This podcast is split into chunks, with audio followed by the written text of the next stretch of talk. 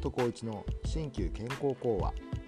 この番組は新旧に限らず健康に関する話題をお届けするとともに忙しい日常単調な生活から少し距離をとって穏やかな時間と新しい活力の実感を目指す番組です。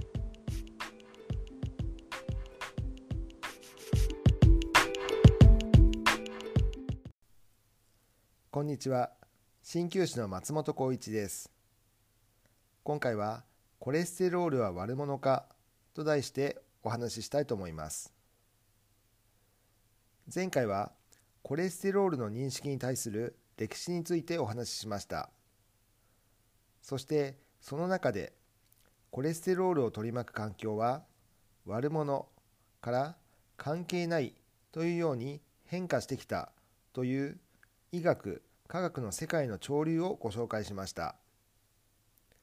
今回はそれではコレステロールとは何かということについてお話ししたいと思います。コレステロールの役割について大きな誤解があります。人間の体は約60兆個の細胞でできています。その細胞の細胞膜はタンパク質とコレステロールでできています。脳の60%もコレステロールが豊富な脂質です。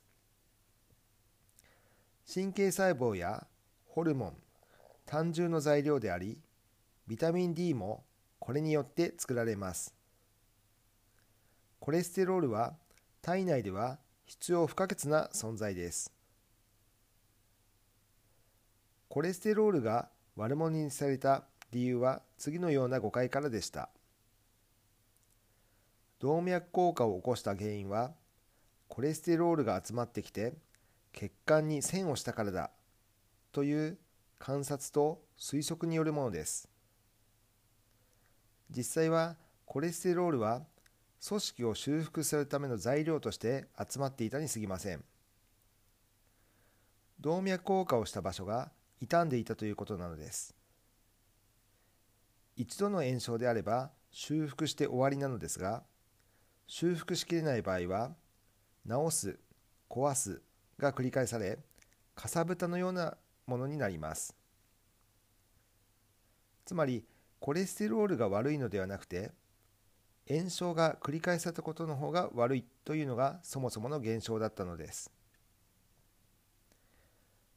例えて言うなら空き缶が悪いのではなくて飲み終えた缶を捨てる人が悪いといったところでしょうか。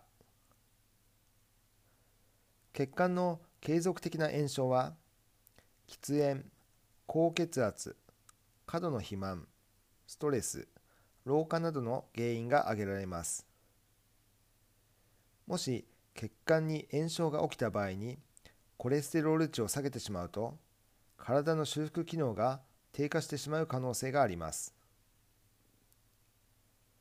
コレステロールを減らすことを考えるより喫煙や高血圧肥満やストレスに注意してどこかで起きているであろう血管の炎症を回復させることが本当にやるべき血管ダメージのコントロールなのです。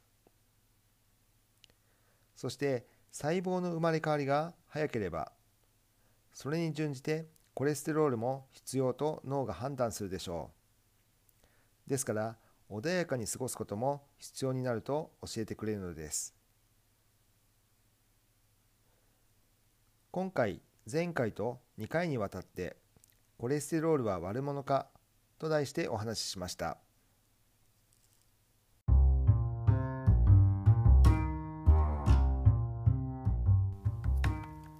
松本浩一の新旧健康講話。鍼灸師の松本浩一がお送りしました。松本浩一 .com では鍼灸や生き方稼ぎ方学び方など東洋思想をベースにさまざまなトピックをご紹介しています。是非ご覧いただけたら幸いです。検索で全てカタカナ松本浩一 .com でお待ちしております。それではまた次回お会いしましょう。